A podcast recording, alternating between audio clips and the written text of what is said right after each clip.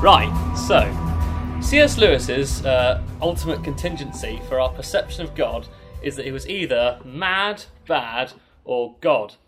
Now, in a similar vein, I put it to you that Chris Chibnall is either a hack, a quack, or on crack. And today we're going to work out which one it is. Is that a good? quack. I What think a a quack. quack. Somebody like somebody like sort of con- like qu- claims to like you know be a genius about something, but you know actually blow smoke up his own ass.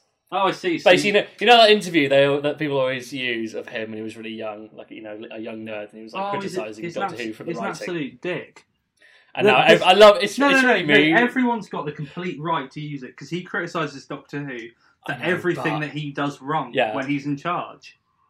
I've got to say in that Doctor in Who's that- never in- been as bad as it is now. It's never been close. Okay, listen, listen. In a similar fashion, however, if we ever end, not that it's going to happen, if we ever ended up writing Doctor Who, we would have to put so much effort in making sure this podcast was never found. Yeah, it's true. I mean, Because- it's, it, I, I'm sure when he said that, he never thought he'd be in charge of running Yeah. Doctor Who. And there's been a Well, lot of stuff on the yeah. internet about the fact that and, and stuff that he said, which people think is highly suggestive, if not him saying, "Yes, I didn't really want to write, write Doctor Who, but I didn't want the show to end yet, so I thought I'd do it Yeah. anyway." Well, look, Um, and I didn't want to the- do a Christmas special, so I made Moffat do one, and Oh, you know yeah, that don't. uh, rather than ending it, you know, pretty well on a Doctor Falls two-parter. See, look, Um, this this is the problem. So the problem, the, the reason we've both been really hesitant about wading in on this on this subject is because it's a similar reason why we didn't really want to talk that much about like the rise of Skywalker.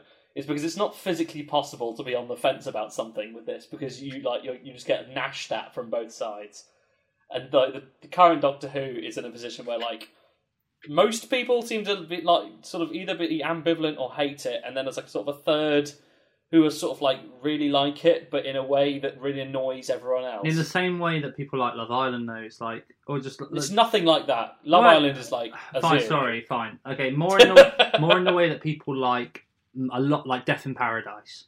How you know Death in Paradise is, is a fine and interesting show, and Death in Paradise, and the first, particularly two or three series of Death in Paradise are fantastic, especially the first two series. They're they're quality. ben Miller. But Ben Miller. But the, Can't go the wrong. point is now at this point, even though Death in Paradise is still fine, um, it's now kind of like a show for new writers to just try out writing for the BBC, isn't it? And to Possibly. just, and to just kind of I feel like it. No, I feel like it would be better if it was doing that. But the point is, they don't. They seem to be. It seems to be more. I don't know. Are you talking I about don't Death in think that's true. Paradise? This 'Cause is I- I- Death in Paradise Death is Paradise. kind I thought you were talking about. I thought you were talking about Doctor Who. No, Oh, no, I see. no, I'm saying that's what Death in Paradise is. I mean, um, Oh, I Death in. Paradise is a show kind of just denying the fact it should have ended a little while ago, and it just kind of carries on. And people who watch it think it's fine, but they don't. T- they're not going to tell their friends about it.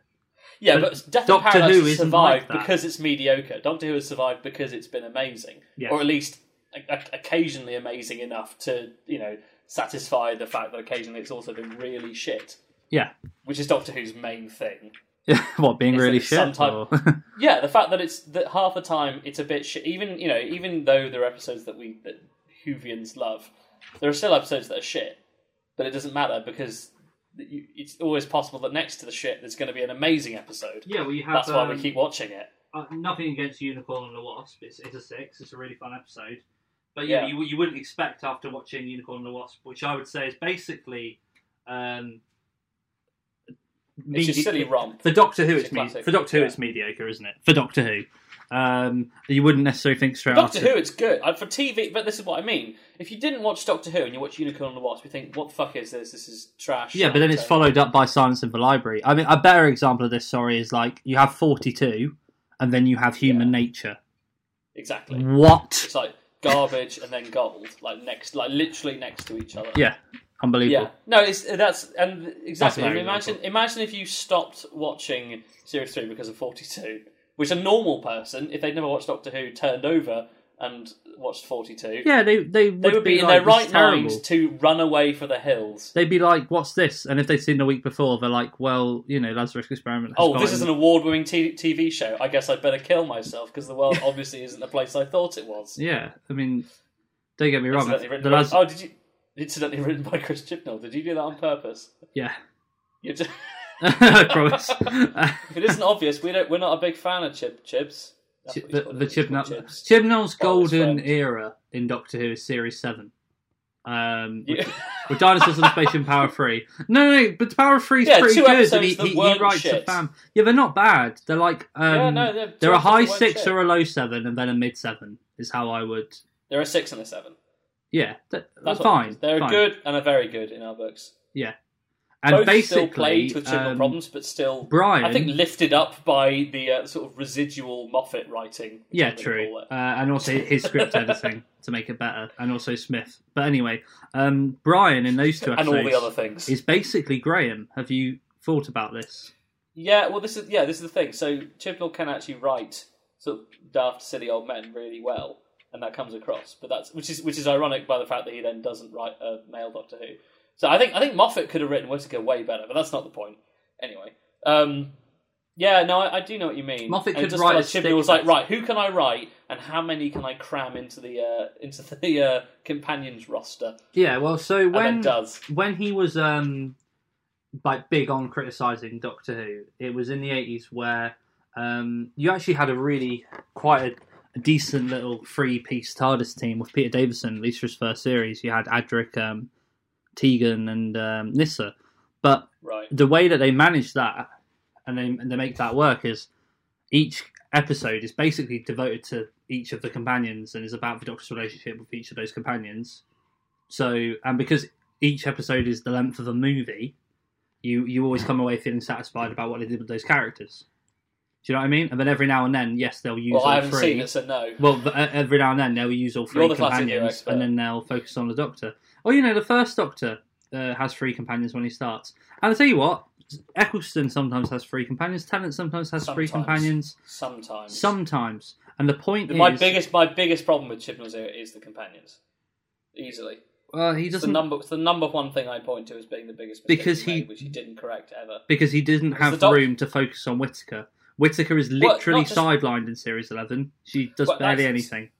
Again, the, sort of keeping the Doctor to the side, I don't think that's even a massive problem because everyone sort of knows who the Doctor is, and if you get a general idea, that's fine. The point is more that um, that unlike any other companion before or since, sorry, not since before, I should say, um, the, the, the Doctor has no personal relationship with any of the current companions.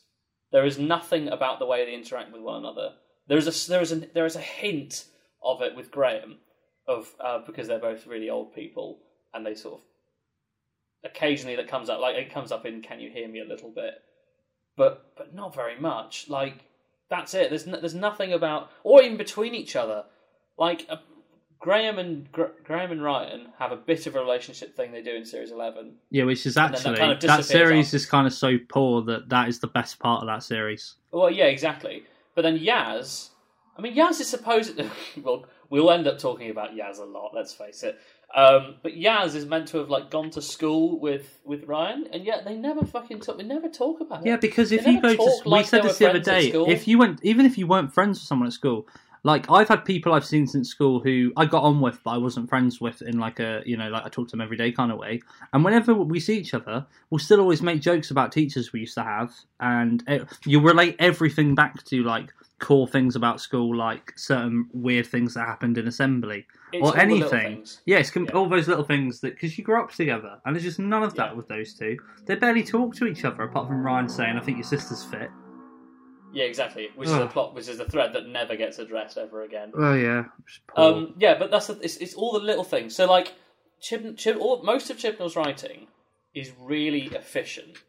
Like he sort of gets the plot bit done and out of the way, and like if, even if there's like a slight opportunity to do a character moment, he doesn't do it, so he can move on to the next thing. Which is something that it's just, and all the little times he does that is what add up to a complete absence of sort of empathy with the characters. Because these are like four people who are meant to have gone through, you know, near death experiences together, and the best they can do is stand next to each other with their hands in their pockets most of the time. yeah, because they're a big fan. And it's so strange. I know. I wish they hadn't called them a fam. Because it's like it, it- I always find this funny. Whenever in um, in the Fast and Furious, every time they go, "Oh yeah, we're family," I always have to go. You're just saying that because if you didn't say that, no one would think you all liked each other. Everyone would just think you're all a bunch of weird, adrenaline pumped weirdos. I mean, cars. as much. I mean, that's what makes them a family. And as much as I like, um, I, I enjoy the Fast and Furious films because they're so ridiculous. it's that Um, attitude to character development, though. That's fine. Though that- less good. That's fine in a, in an action movie that is meant to be about the stunts and is kind of a bit stupid anyway. Yeah, Um, but it's not fine in Doctor Who, which is a drama. yeah. Um, Well, it's, it's especially uh, Chibnall's take on it is meant to be the more down to earth. yeah, it's meant to feel more uh, Broadchurch, isn't to it? Well, sort of, but again, there's there's another huge contradiction: is that he doesn't play to his strengths. Is he takes on the show and immediately decides to go for a really bright tone, even though he's just like the reason he was hired for the show was because he did a show where he did like dark, grounded um, character studies about really horrible stuff going on with mystery involved. That is like perfect template for a new era of Doctor Who coming off the back of Moffat, who was, "Hey, sci-fi madness! Woo! Look at this! Every, isn't every character really kooky?" Like that would be the perfect thing to do. Yeah, it's the perfect anti-serum, sort of- isn't it? He sort of ends up doing like a weird kind of amalgamation of all the stuff that's come before it. Yeah, sort of weird Cronenberg kind of mess. Well, he said with in, limbs like, sticking out the um, side. He said before that his aim was to make Doctor Who more like the David Tennant days. I mean, that's crazy. Like, why are you saying? Oh yeah, You're I think trying it- to compete with a reality that people have already deified in their own minds, Yes, exactly. It's an impossible task. um, and Literally you're, impossible. It's not like it's difficult. and it's only ten years ago, and it's a bit. I mean, in a way, it's disrespectful to Moffat and saying I want to un- undo everything he did. Um, It's like the Amazing Spider-Man films, like trying to reboot something that only happened. Like, yeah, and it's like I tell you what, uh, it's exactly the same. So you know how Un- Yeah. Uncle Ben dies in a really um, uh, dramatic and sad way in uh, the first Spider-Man same film. character moments. No, but yeah. th- but that character moment is he like um, drops some milk. Um, like it's it's it's. I mean, Amazing Spider-Man one. I, I'm a big Spider-Man fan, and I, I absolutely despise that movie. I, I cannot watch it. I I think it. they're both trash. I think they're both trash. I think. See, I, I even the Um, second one is trash. no, it's no, the it's second much, trash. but the second please, one is please, please It watch it again. We can do a review. it, It'll be hilarious. It's bad. trash, but it is, from my memory, much more in the fitting of what the Spider-Man comics are like. It does a much It, better look, job it of being more like, Spider-Man. Spider-Man film. That is it. It looks like a Spider-Man film. Amazing Spider-Man's a, a bad movie. It's like a three or a four. They're they're pretty dreadful. No, Yeah, Spider-Man Two is like Um, uh, Amazing Spider-Man Two is like a, a low six. It's a four. Yeah, it's fun. We're getting ahead.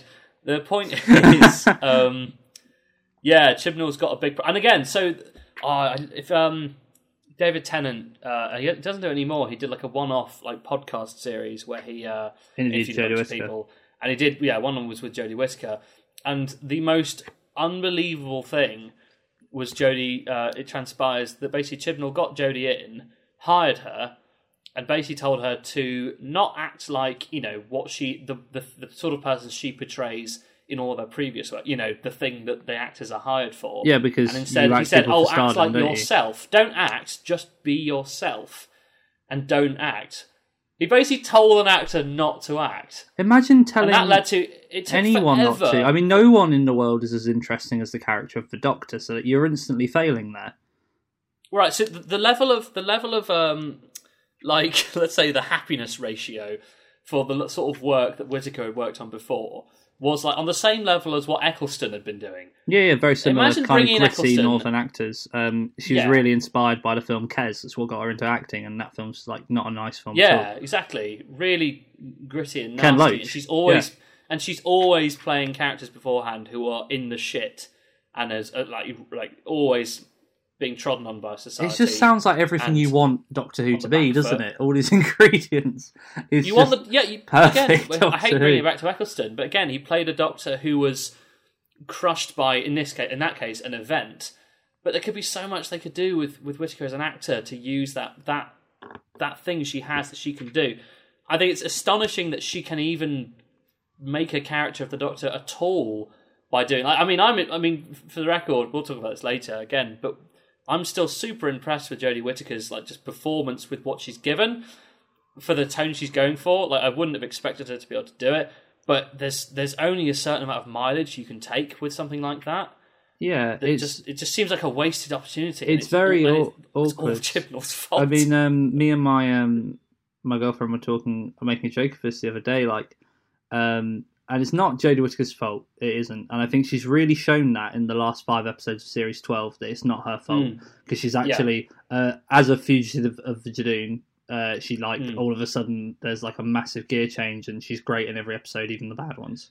because that's the first time she is given uh, a bit of writing that is somewhat serious that she can work with. Oh, she's so great. she just she she absolutely shines as soon as she has the opportunity to be pissed off and trodden on. This is the, that's what happens in Fugitive the Judoon. Yeah. is that she gets trodden on and ignored instantly. She can slip into that's her thing. That's Yeah, what well, she does. me and my, um, she nails it. me and my girlfriend were saying like it, imagine um, a party where all the actors who played the doctor got together um, and obviously most of them eh, well all of them even the not as good ones have still Yeah. had some absolute top tier doctor who like none of them have had um, not an absolute classic you know um, so Yeah. they, they've all got something to be proud of and they could all talk about it but like we were just imagining this party where where she's kind of left out and no one wants to talk to her because Oh, basic Tennant will because she's friends. Yeah, No, of course. the thing, I- I know- I know, Chris it's- are best friends with her.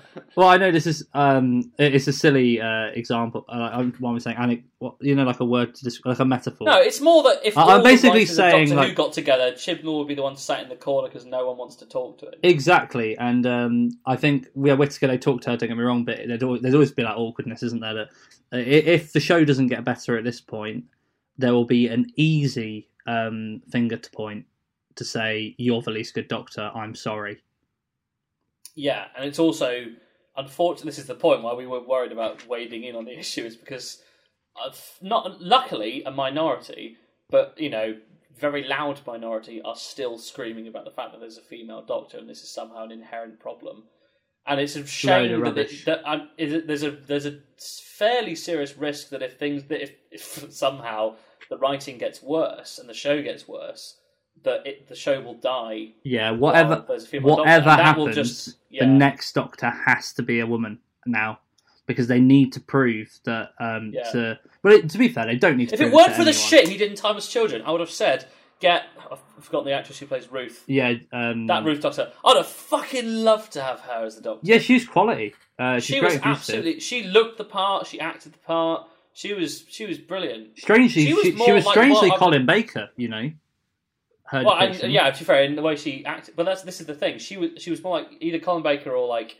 Uh, or like Hartnell because she was sort of really sort of brutal with people. Yeah. She would actually actually picked up a gun and sort of barely justified it as like a uh, you know this is sort of morally acceptable, but she didn't like it. it she felt more like a uh, a pre like new Who. She felt like an old Who sort of Doctor. Which Yeah, I yeah. suppose made it feel more at home compared to Whisker. Whisker is like a and when I when we say Whisker, we mean thirteenth. We should just say the thirteenth Doctor is more of a sort of weird, sort of postmodernist rehash of what the Doctor's sort of archetype is.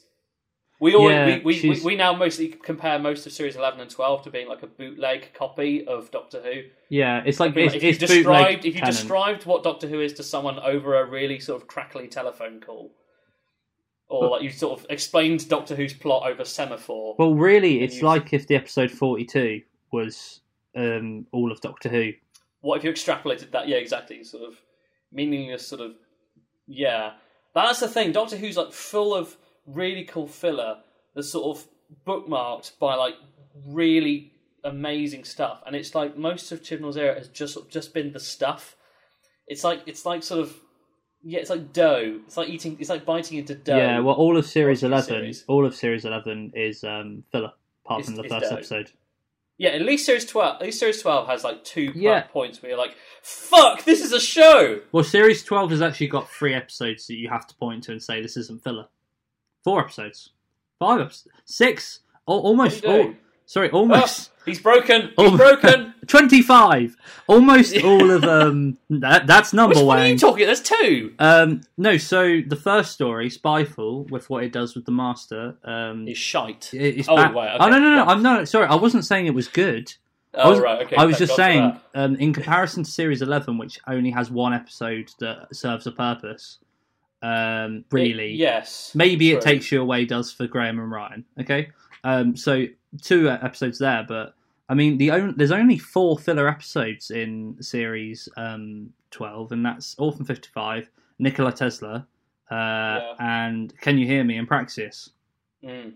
And and actually, so actually, half the series is um, important to the overall story of that series, which is kind of cool. True, and we can see that as a as a as sort of a, a nod in the right direction. Oh, I see it as It's a huge positive. It- It's what it's the main thing that makes it harder to tell which series is better because of that. It's true. It's very true. Because it does, on the whole, go more daring. Especially, it goes. It, it- it's the sort of Doctor Who daring, not like regular TV. Like Rosa, for example, is like regular TV daring, and it's really great for it. Oh yeah, I mean that, like, that story at no point even in the series to the does it, like, explore technically, the Doctor as Rosa is technically Rosa is a good filler episode. Yeah, exactly. But the, the point is, like, as, as normal TV goes, that's like you know doing a really good episode of TV. Yeah. Whereas in series twelve, um, you've got you've got two episodes. Well, okay, actually, to be honest, basically only one episode that's like does a really good job of actually exploring the Doctor's, you know, as a as a character, Which one's that? tapping Sorry. it.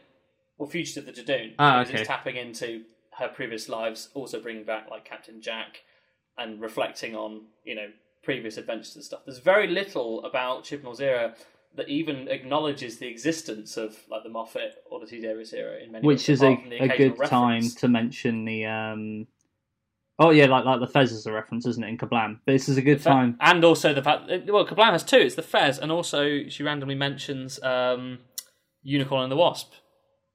Does to, she? the, to the companions. Yeah, yeah, as they're getting into a cupboard.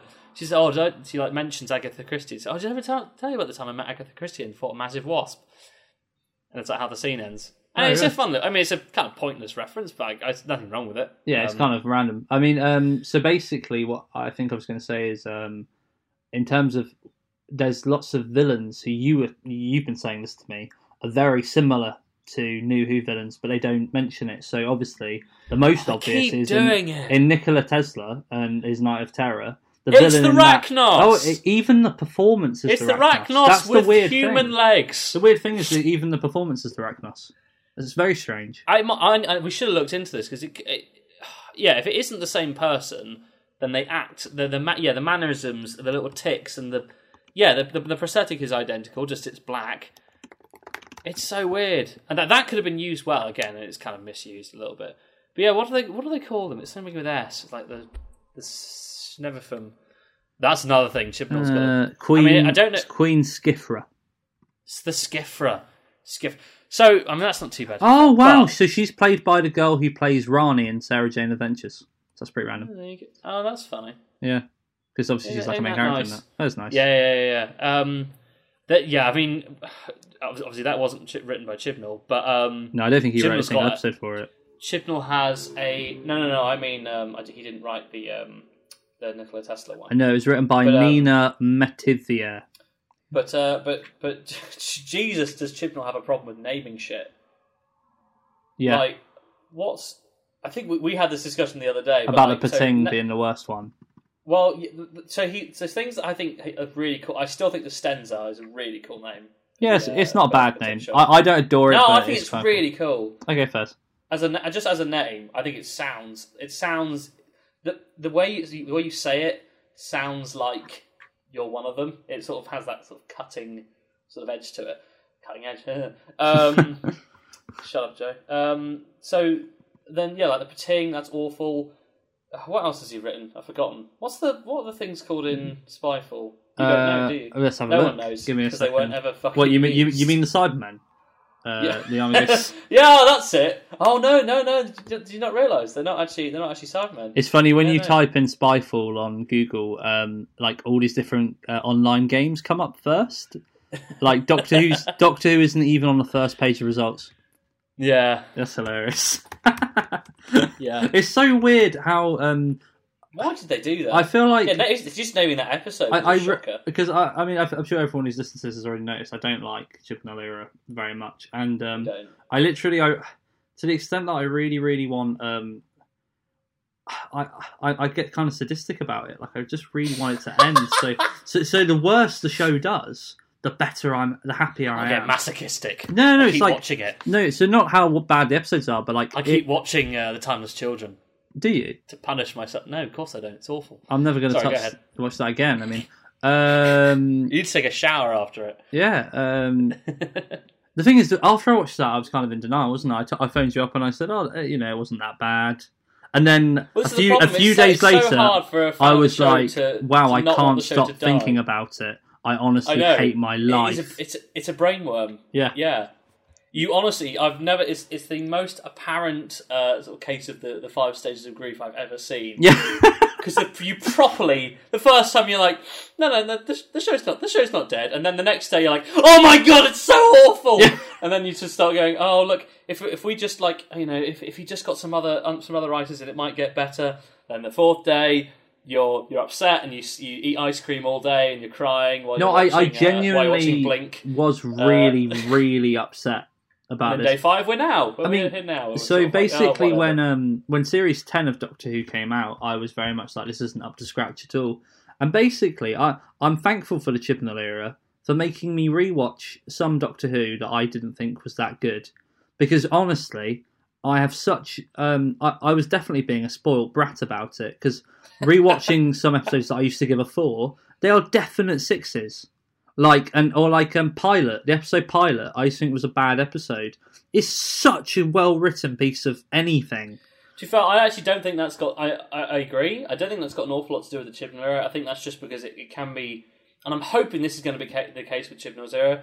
But uh, with a lot of uh, Capaldi's era, it does. It, it sometimes took quite a while to sort of get on board with some of it, Yeah. especially Series Ten. Well, I I, I agree. I said this to you before. I found that with um, Smith's era. I know you didn't, but with Smith's era, um, the Actually, I, I know I, that I, I had no problem with The that. As soon only- as Matt Smith was there, I was like, yeah, this is this is perfect. the only Smith era I enjoyed when it was on telly was Series Six and the first half of Series Seven, and then otherwise, I, all of it uh. was lost on me until I rewatched yeah, it and I think that's rewatched kind it. of weird. No, that's that's that. I mean, that yeah. I mean, whatever. I mean, you know, it's fair enough, but that really does surprise me. Like I really had to But work whereas- it. I mean, I'm I'm starting to look back fondly on a couple of episodes from Series Eleven that I was a little bit more harsh on before, but but there are but then there are others that I didn't like. Arachnids in the UK at the time, I just didn't really care. Yeah, we and watched now it together and we it- enjoyed it, didn't we? And now, when you actually think Yeah. about it, I think a lot of Chibnall stuff um, is a case of you enjoy it as far as you don't think about it, and then when you actually think about it, it's um, it's pretty dreadful. You know, um, Doctor Who is Yeah. a show that is pulp sci-fi, and it deserves to be thought about. It's it's important, um, and he writes yeah, it it's as if kind it of it's kind of lost its its place in the genre. It kind of it's no longer doing something that no, that nothing else is doing. Yeah. now. Well played. There's so many there's so many sci-fi things that are kind of funny and kooky and childish going around at the moment. Um, between like uh, what's it called, Avenue Five. Um, there's obviously been some Star Trek things coming around as well. Um, yeah, because apparently Picard was really it's- good, apart from the last few episodes. yeah, Steven Universe. That's another one that's like this. Like, that's like a cartoon thing which I've seen. Bits Well, I mean, of. we, we live in the era Um, of Rick and Morty, uh, which is much more Exactly. which is much more at home with the Capaldi era thing, where everything is completely bizarre and kooky and ridiculous. Well, yeah, but again, this is this is And the clever. thing. I, the reason the reason most of Moffat's era was still even when it was even when it was at its slower points, it worked because it had its uniqueness because it because Moffat was doing what he did best. It was his it was his Sherlockness that was always there, and it was a thing that people liked it for. Whether you, you know whether you liked it or not, there was something to latch onto. There's nothing about Chibnall as a writer. I mean. I mean, Broadchurch. I've, I've, from what I've seen of Broadchurch, I quite like it. I don't think it's completely my thing, but there are there are so many things about him as a writer that I feel like he could have adapted into Doctor Who, but Well- he just dropped them because he wanted because it it appears to the casual observer that he just wanted to cash grab on the era of Doctor Who that everyone looks back the fondest upon, which is Tennant's era. yeah. Well, it's the most populous, isn't it? And he wanted to make it more populous again. Um, Yeah, because it's the easy thing to do. He's a hack. Well, yeah, it should be the easiest thing to do, but he hasn't found it. like Apparently not. So interestingly, um, and I'm not going to not spoiling, uh, but basically, um, Spoiling what? In Torchwood series two, I'm not going to spoil anything for you because I know you haven't Oh, seen it yet. okay. There's I'm an ep- watching Torchwood season one. Season one. There's an episode by so obviously as Unfortunately, as as as you know, Russell, um, the uh, series one sees uh, quite mixed Chibnall writing, but series two of Torchwood, I, I, will- I personally think sets There's only one written by Chibnall. There's four. There's four. What? So he writes Oh, the third one's him. Isn't day it? one, Yeah, yeah. day one, Cyberwoman, um, oh, don't mention that. and then yeah, well. Cyberwoman's aw- uh, absolutely awful. Um, and then uh, Countrycide, That was which until I recently think is the quite worst thing he'd ever written. Yeah, yeah, yeah. I mean, I, I really like Countrycide, but you didn't like it that much. Um, and, and then he writes the last episode of the series, and he, uh, yeah. But basically, anyway, from what I remember, because I watched Torchwood again last year, um, Chibnall's writing is a lot better in series two of Torchwood, and there's an episode in it which is about missing people. Uh, I won't say anything else, but that episode is it- is exactly what he could have done with. Uh, it's, it's him bringing his Broadchurch to Doctor to Doctor Who's universe, and it's absolutely heartbreaking. It's a quality bit of Doctor Who writing. It's very possible, therefore, actually, that um, the reason his attitude to Doctor Who now is the sort of weird mess that it is is probably because of the the evident backlash that happened to Torchwood from a lot of Doctor Who fans about its weird tone that it gets across. I know, I know, the series you're talking about was actually mostly liked by people.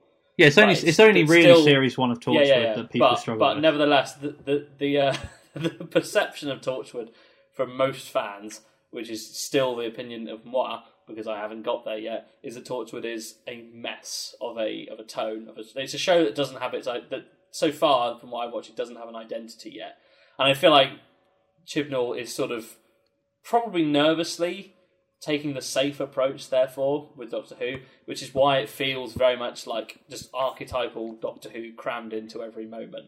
Yeah, there's a great YouTube video that um, shows Jodie Whittaker's dialogue, and um, alongside All the dialogue. Uh, loads of different bits of her dialogue from every episode, alongside um, Matt Smith and Tennant, showing how she's written to be just the same but uh, archetypally. It's very interesting. See that right? So that that's usually not so much a problem because obviously the way there's loads of little phrases and stuff that turn up between you know the Doctor. That's fine because they're the same person. That's yeah, of course. enough. You've had some cowboys in it. Yeah, yeah, exactly. And the whole thing, they always there's always the uh, the, the diametric oppositions of half the time the doctor's like, "Oh, cool, it's something I don't know. That's so great," and then there's also the doctor going, "Oh, I hate it when I don't know things." That always is hilarious. Yeah, How much the doctor changes his, his or her mind about it. It's, it's brilliant. But um, but yeah, I don't think I don't think Chibnall's quite found his identity yet in the show. Which I mean, He you, may you probably should have if you've been working. No, if you've been working on the show since 2007, you should know Oh, what okay, you're doing but- by now. He'd be, he didn't know he'd be showrunner. He didn't want to be showrunner. Well, why is he as is showrunner? well then? documented. Yeah, I know. Well, but This is because ridiculous. The thing is, You've got people like Peter Jackson, who made Lord of the Rings, offering to like lend a hand. so this is partly the bit. This is actually not. com- This element isn't completely Chibnall's fault. This is partly uh, the BBC. I'm not entirely sure who's running it, but they were basically insisting that he take it, and if they didn't, it would be unlikely they'd be running the show because they didn't want to take a risk with anyone else. And so, really, if you think of it from Chibnall's point of view, you've either got to take it or possibly let the show die. I mean, say what you like. I mean, I, I struggle to believe it on a on a difficult day, but I still think Chibnall probably likes the show. Oh, of course he does. Again, occasionally it's hard to hard to But remember that. he- but Uh, I mean, he likes it in a he's still definitely he's definitely seen it at some point. yeah, you know. exactly. He likes it in a probably. way that, like, um, I don't know, probably like more like how my mum likes it than how Steven Moffat likes it. That's how it comes across. Yes. It's like, like you say, it's someone who's watched the show, but it's not their favorite thing in the world. He likes Doctor Who in the same way that a normal human being likes a bourbon biscuit. They're like they're fine. I'll, they'll, you'll have one. Oh no, I'd have loads of bourbon biscuits. What I'm saying, yeah, You're not the best person to use this metaphor on. Yeah, it's true. I, I, they're not quite as good as custard cream, but they are good. Oh well, the Doctor would agree. Actually, that's something that never came up after the Ghost Monument. Is the fact that the that the Thirteenth Doctor's TARDIS has a, a biscuit dispenser. Good point. I loved that, and they never fucking use it. I would, Yeah. I would have really wished they'd have done something with that. Do you want a Anyway, custard doesn't matter. cream? I don't know. That's th- so right. Should we talk about the TARDIS? There- there- Yes. I have so I have so many ups and downs about the TARDIS that it's not even funny. So like the act, so so for for a start, to the design of the TARDIS, I mostly like. I like the style of it. It's very don't- I'm reminiscent not of ma- the kind of Eccleston um, Yeah, TARDIS, with it kind of being. but it's doing it with like a more sort of clean, thing. crystalline. I like that. It's with rocks, isn't it? Instead, Well, the it's the crystal thing, which I like, and there's sort of like almost like uh, sort of cogs going around the edges that works. I'm not a massive fan of the center console, to be honest. It's a little bit kind of lacking in character. it's got bit- um, it's too static. Uh, whereas uh, other Doctors, um, it tends to have show more movement and stuff, doesn't it? when you look at the TARDIS, you need to think, I want to fiddle with every single button on this thing. yeah, exactly. I want to see what it does. And there's that you never you never really see kind of what's going on on it. No, maybe because of the lighting. You know, most It's of, right. So the lighting other is the biggest. consoles have got like at least a green light underneath it, or um, Capaldi's well, has got a Smith's kind of orange just- orange light coming up from. orange and blue, yeah. Yeah. But well, the thing is, again, there's like a couple of moments where the lighting of the TARDIS in the new one works for like emotion, like for the very occasional emotion. Well, for the, it's great at the end of um, Spyfall, where the Master sends her that message. That's a really good scene. Well, that's so that's another thing. So, so the lighting's pretty poor, and the other thing that's pretty poor is is the uh, the physical space of the TARDIS. They don't use it very much. That there's they've got like because so in the end of Spyfall, she like runs over to those platforms, and like we've never seen those before because you can't see the sodding things. Like otherwise, it doesn't. It, the whole point, like sort of the majesty of the TARDIS is that you know it's like a. It looks expansive, like it looks in a way almost bigger than it is because it's like it's sprawling out the edges. Whereas Whisker's TARDIS looks like like almost like it would fit inside the small police box because there's very little space. They actually. They all and the Well, companions. Fuck weirdly- the companions. They all just stand in a row. Yeah, Next to the true. console. The directing They- thing is crazy. I can't. Oh, it's appalling. you There's only one instance I can think of where Graham leans on the TARDIS. yeah, which is and it's like the um, first time I was like? Yeah, So exactly. quite and that's on. and it's a but it's a brilliant scene, and it never happens. Like at no point. And that's, oh, here's another interesting thing. Actually, I, want to. I might go back and check this. Does the do the, does the TARDIS like move a lot for the people inside it? Oh, what does it like Oh, rock they- about? Yeah, I don't remember. because here's the thing. Because like for for Eccleston, Tennant, I I know this is mostly a New Who thing, but for for for Eccleston, Tennant, and Smith. Whenever the TARDIS was going going along, it was like a roller coaster. Like Yeah, I mean, was, like, I've running, been o- watching, running over this, um, grabbing on stuff. No, And, watching you know, Peter Davison recently, and it does happen in that. Yeah. Then Capaldi, it doesn't have as much because Capaldi's characteristic is that he's like the straight man and he does things proper.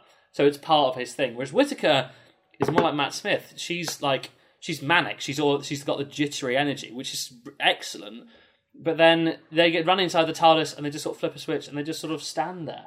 Like the fact if you can stand in the TARDIS with your hands in your pockets for the entire journey, then it's boring as hell Yeah, because nothing nothing happens. It's just a box. They that's another thing. To be fair, this is really obvious because it comes off the back of Steven Moffat. Is that they don't use like um, Chibnall doesn't ever really use the TARDIS as a part of the plot. It's just sort of a background thing. Like it's there to get them to their like apart from Resolution, weirdly, um, where they use it to like chase the Dalek and stuff. It's only really ever there just to get them to a place for the plot to happen. Whereas Moffat, like he set like most of his episodes were like in the TARDIS he Um, uses the TARDIS using as a character, which is something as a character, as a built, personality, built up upon that- from um, the T Davies influence. Yeah, it? exactly, and and that works so well. And again, I feel like that could have been used in a really cool way. But again, every, everything about Whittaker's TARDIS is static, and it's su- such a diametric opposite to her as a character that it feels so off. Yeah, and it's so um, it's so like dark inside, and it If it doesn't. weren't for the fact that it'd already been used, I'd have loved. She would have. She would have fitted in with with Smith's first TARDIS so damn well. Hundred percent. I mean, because the the thing is, she's basically got a cyberpunk TARDIS, Yeah, but she's not cyberpunky at all. Doesn't make any No. sense. The Um, costume. The costumes are funny. Is a weird one. Do you want to go on to costume? I mean, Yeah, we can do that. This isn't really Chibnall's fault. This is kind of, and I'm I I'm I I change day by day on the costume. It's a little bit. oh, the um, the t-shirts become iconic though. You, you see that t-shirt um, It's the coat. everywhere. It's mostly the coat. Most The, well, the, the coat is him just being like, "Oh, let's just make like a, a David Tennant I- coat." Okay, I don't know if this is again. I don't know if this is Chibnall's fault. I don't know who was in charge of. I mean, I'm sure he signed off. On the Yeah, he signed off on it. He, I, I, feel know. like I think actually so- Whittaker probably Whittaker would have been very involved in the choosing of the costume because that always happens with Doctor Who. Yeah, it tends to happen with a lot of actors for films Yeah. and stuff. You know, it's not so unusual. I think, I think, yeah, I think, I don't think the coat works. I don't think it, it never causes a massive problem. Um, No, it's just a but bit. it it doesn't it doesn't fully suit her character. It suits much. her a lot better when it's off. It seems off. too sort of clean and kind of crisp and civilized, which is not what her character's about. Yeah. Well, she looks Like- more of a mess when it's off, so it looks better. Yeah. That, that, that's probably why you quite like. Um, you well, she like looks more her- like Troughton. She looks more like Troughton with it on, where she's more sort of manic and sort of leaping around the place, being a little bit wibbly and weird. yeah, which is basically just the Matt Smith thing. Um, Well, this is about, but again, that there's nothing wrong with leaning into that. If, There is if nothing wrong. For that sort of doctor, I, I think the reason people criticize stuff like this is it's just a gen a general problem in Chibnall's era is the lack of creativity in most areas. So people Yeah. are so people are willing to criticize stuff like that, which they wouldn't criticize before, because it just comes across as Hmm. just another instance in which they didn't do anything interesting. No, and there's never any there's never anything to hook new people on the show. Like there's no uh, there's no episode I can think of that has like something like an undercurrent to it that makes you think, oh, I want to watch this to keep watching. My- no- especially series eleven, and he, I mean to be fair, he sort of learned from it for series twelve, but he never the episodes were never like connected. They never had anything to do with them. That like because the classic New Who thing is that every series has something going through it, which is like sort of being alluded to as what's going to happen. Yeah, the, the whole the whole puzzle box thing, basically. Yeah, I mean, he gets it fine. wrong in series twelve massively by basically telling us what it is at the beginning, and then just. Oh, did you see? Did you see all the advert? The the worst thing they did this for this again for misunderstanding what Doctor Who is. You know, uh, so they did they did loads of trailers for uh, the timeless the timeless children. Um, I've just realised the timeless children is a stupid name because there's only one. Anyway, it doesn't matter. Um, sorry. I guess the chi- I guess the children are all the different there's seven. of her. I guess, but like, uh, I know. Oh, whatever. Take two. Anyway, um, oh, don't even fucking go there. We'll get there later. That's going to be fun. Um, what was I saying? Yeah, so basically, they, they did loads of uh, every week. They did a trailer going, "Oh, only one more week to go before the final episode," and it was basically a trailer going, "Oh, only one more, only one more week of watching an episode that no one really gives a shit about before you watch the thing that we all care about." And it's like the, the whole point of Doctor Who is that you're there for the random shit that comes up because every week Yeah, it's a new yeah, like the Crimson new thing, Horror. and that's what gets so many people liking it. And it's so evident in the marketing, even like it's bled through to the like just the BBC's marketing for the thing that they just go. I mean, it's gonna have a finale, I guess. So you better tune in for that. Yeah. Like they're just saying, oh, it's like the Game of Thrones thing. They're saying, oh yeah, look, just just get through this series, and you'll get to this really cool thing at the end. that's going to happen. Yeah. But it's like, and, and if you predicate your your love of the show on what's going to happen at the end, not the journey, you'll end up with what happened with the last series of Game of Thrones, probably, where everyone gets disappointed. I mean, yeah, especially when Doctor Who is all about someone. It's all about the journey. It's literally about the journey. I mean, um, Yeah, that's the Doctor's thing. The Doctor's a time traveler, yeah.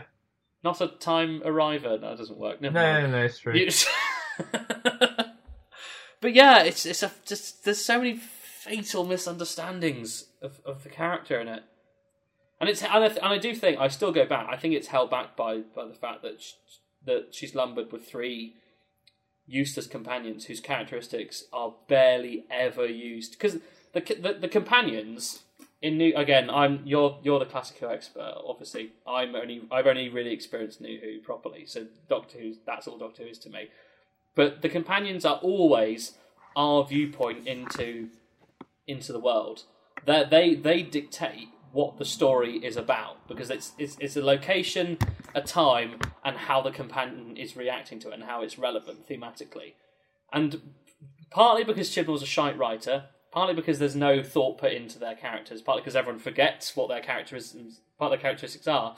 But they never. The, the companions are never, are almost never relevant to the story, except for the occasional one. Uh, well, On- on- Ironically enough, like Rosa is the characters are super important. All all three of them are important to the plot, which is why it works. And it takes you away. So basically, the two best comp- two best episodes from that series have are the only ones where the companions are actually actually and Woman Who Fell to Earth. I, th- I, I mean, I know you'd slightly disagree on that, but for me at least, the three best episodes in that series are, are all are the only ones where the companions are actually relevant and are used to tell the story. Because the Doctor uh, on her own is not going to be that important and or that that interesting to watch unless it's an interesting angle. So usually the companions are why the story's there. Would you agree? It's especially the case with It's all of Who up to especially this the- point, Especially the case with New Who. Um, in, and the Doctor's relationship with yeah, those in, companions. in classic Who, if it's not necessarily always that you see it through the companion's eyes, although it's definitely true most of the time, then it's always if it's not about that, then it's about their relationship. Uh, I mean, but all all of screenwriting, uh, if you've got t- characters in it, and it, um, it's dependent on there being some relationship there, you know. Yeah, Uh, but like, but so, so, so the thing that is always hilarious is that no one remembers that Yaz is a police. Is a police Oh, it's hilarious! It's unbelievably officer. funny. I mean, Yeah. police, police Every single opportunity they have to use it, they they have like name dropped it like twice. That is it, It's awful. and it's absolutely it's hilarious. Like if if you watched it, like you, you have to keep reminding yourself, well, she's a police. She was a policeman, wasn't she? Because she turns up in Spyfall at the at the station. You're like, oh yeah, that's what you did. Yeah, every time. Uh, does does she use it much with the uh, the Judoon No. when they're in it? Well, I mean that. Well, they, so that is they a pay joke. right. That is so a they joke. pay they pay lip service to it, which is it's. I mean, I'll take what I can get. To be honest, like they, they get her to like they, Yeah, like, Yaz is refers to her as interesting. Yasmin She's become less of a joke than she was in Series Eleven, though. Series Eleven, she was an absolute joke. She was um, both times she was used was a, as a plot device. Um, the first time being um, in order for them to uh, get to the hotel with the arachnids, and the second time, oh and the second Oh, for time for James Punjab. Punjab, which is done better, uh, to be that's honest. That's done better. And again, it's the only episode that really like uh, is revolved around her character because, like you say, I I mean, uh, people you'd have probably been. You'd have probably thought that Arachnids in the UK would have been all about Yaz as a character because it's based around her family, her home. But she's barely in that episode. She barely does anything. I Can't she's remember just sort of there. what even she does in it. No, she's it's her mum that's there, and then she sort of buggers off, and then that's it. Yeah. And there's like one or two jokes about how the fact that her dad can't cook. yeah, Um, yeah. Oh, that's- you know, you know, um, like how everyone wants to watch Netflix at New Year's. oh, don't. Yeah. Oh Christ. that is I- the I might- most awkward few minutes of Doctor Who ever. So- It didn't need. To, also, the most unnecessarily pointless. and it's also It didn't- it a just lot of didn't need to people. be A there. lot of people online have pointed this out already. It's a it's a joke about the fan base who are probably watching it on iPlayer or like well, yeah. Like, I mean, I, I shit wow. myself when there's no internet. Like, what's the yeah? yeah. I mean, how else am I going to watch Doctor Who? Wait, yeah. It's like way to way to know your audience, Chris. yeah, proper Anyway, love and monsters um, moment. Yeah, but at least, I I mean, I was gonna, I was, I was about to say, at least Love and Monsters, everything weird about it is all part of the story. It's not like they, it's like not like a normal episode where they suddenly cut to like video footage of someone, you know, filleting a stone. you know, it's Yeah. it's part, it's admittedly shit, but part of, at least it's part of the episode. Well, I it's never- in the same show. I never Whereas thought it's like when that, you when you watch um, when you watch Resolution, it feels like you've accidentally like like, like the TV channels like switched channels. And you didn't realize. Oh shit! I got to. Tell, I, was, I thought I was watching Doctor Who. Yeah, oh, wait, I, I thought this was a serious Dalek story. Whoops. Yeah. Oh no, no, I was. I must have been mistaken. Wow. Yeah, yeah, Gr- Graham is used somewhat well because of her relationship with uh, uh, his wife. what's her name? His wife, who Yeah. unfortunately died. Like the like the most charismatic companion of the entire Chibnall era, and she's been dead for all, all but one of the episodes. Yeah, she's not really a companion, but yes. Um, But she should be because she was great. And then yeah, I mean, everyone's. Is her name Grace? Grace, that's it. She's Um, brilliant. She's brilliant. I think she's, She's so uh, good. fantastic, and um, all the scenes with Graham reflecting on that loss are some of the highlights of Series Eleven. Like Arachnids in the UK, actually, that's a really So good here's scene something where he goes back to the house. Yeah, that's great. I tell you what, But- other good Graham moments is like. Um, I tell you what, you interrupt because I'll, I'll recap this Graham stuff in a minute. No, well, I am about to talk about Graham. So, but I'll I'll, I'll quickly point it out.